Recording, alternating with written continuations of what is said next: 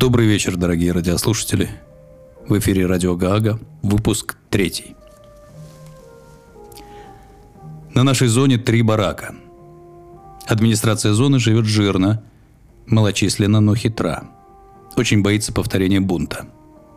Остальные заключенные, заложники. Даже те, кто вроде бы на воле. Даже те, кто присягнул фюреру. Устройство зоны следующее. В первом бараке активные бунтовщики – во втором нейтральные, моя хата с краю, отъебитесь от меня со своей политикой. В третьем силовики и вертикаль бюджетники ебатьки. Фанатиков среди них тоже немного, в основном сцикуны. Притворяются ради положения. Но за красно-зеленый погибать не готовы. Обычные заключенные, но условия содержания помягче.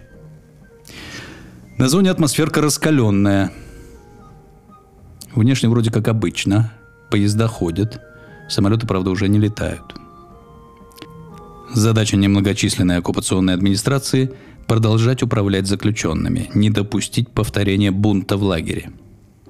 Они знают, второй бунт мирным уже не будет. No, no, no.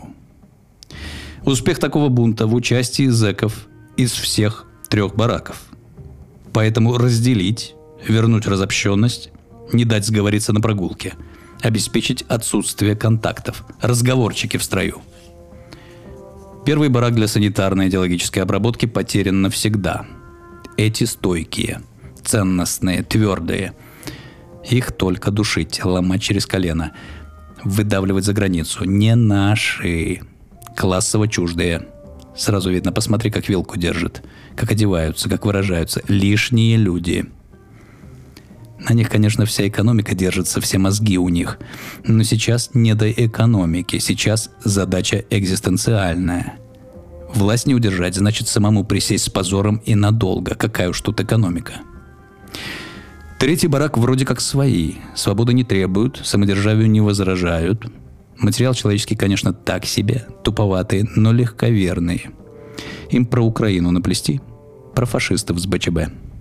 Штампов советских в тарелочку – чарку-шкварку, пугачиху и замазать их кровью, пытками, беззаконием, общим грехом. Рассказать им, как их все потом порвут, повесят. Внушить, что он единственный гарант, что только он защитит, только он всех отмажет. Но разговорчики их записать на всякий. Пленочку в сейф. Компроматом запастись. Ну и пряников подкинуть, пообещать что-нибудь по мелочи. Потом сказать, мол, так и так я бы с радостью исполнить не получилось, свалить все на козни Запада и подрывную деятельность змагаров из первого барака.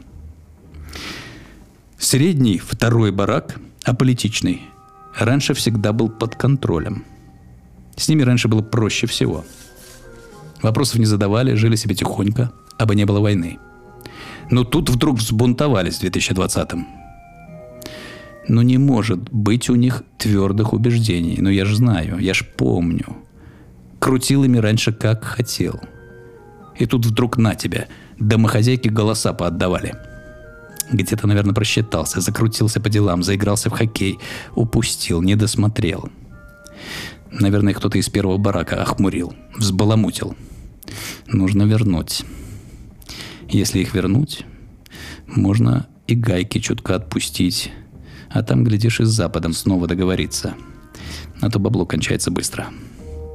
Запад ненавижу. Педиков этих. Тьфу на них. Но бабло там дешевле. Ну ничего, дайте время. Раньше же прокатывало. Им покажи только картинку Западу. Покажи им картинку, что второй барак любит фюрера.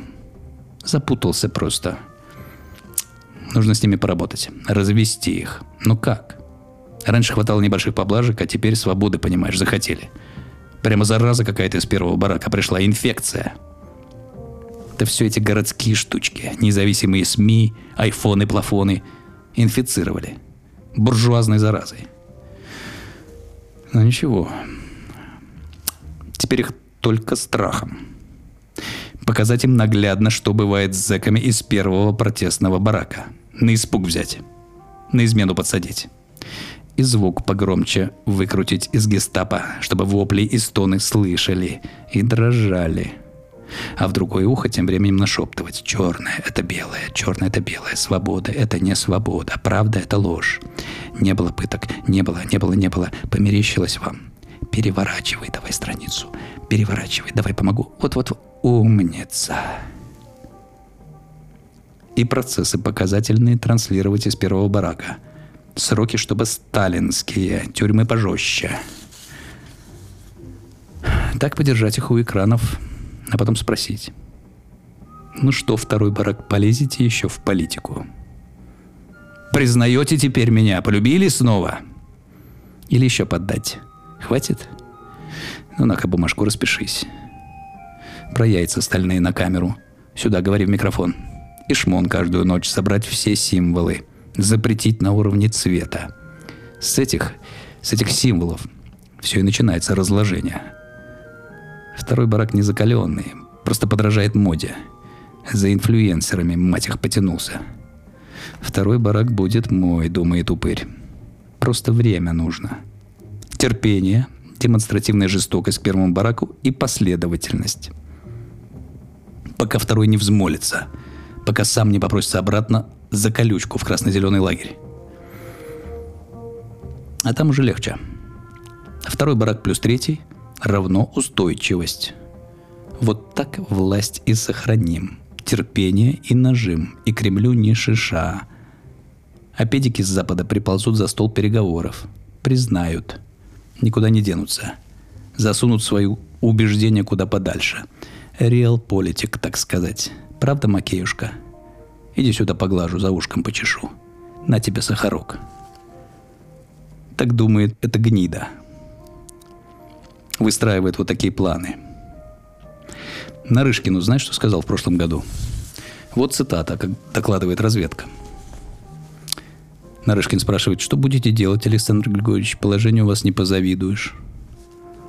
Лукашенко, а что мне делать? Я в порядке. Силовики мои. Выборный процесс мой. Экономика моя. Я здесь до 25 года. Самоуверенно, не правда ли? Дерзко. зная, что реальная поддержка процентов 25. Ну, прям игрок. Мастер покера. Бессовестный, презирающий людей, но талантливый игрок, надо отдать должное.